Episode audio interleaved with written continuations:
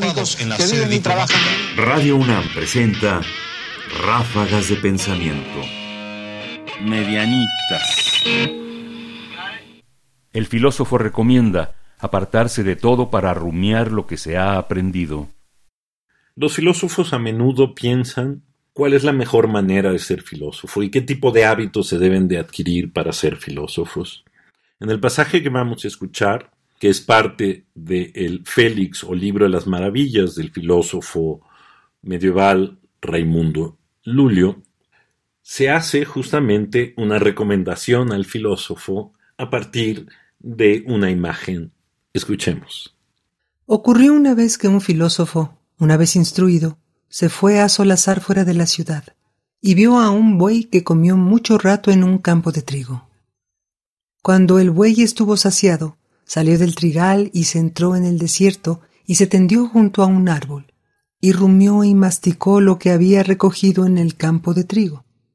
Aquel filósofo volvió a la ciudad y por el ejemplo que había aprendido del buey subió a una alta montaña con todos sus libros.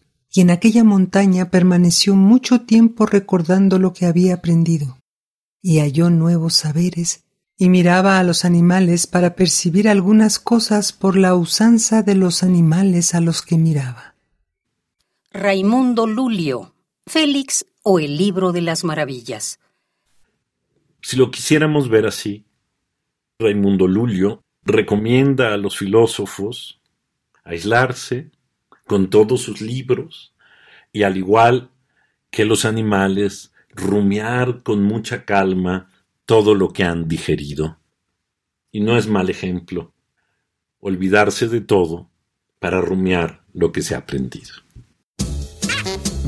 Radio UNAM presentó Ráfagas de pensamiento. Más información en la página ernestopriani.com. Busca el podcast en www.radiopodcast.unam.mx/podcast.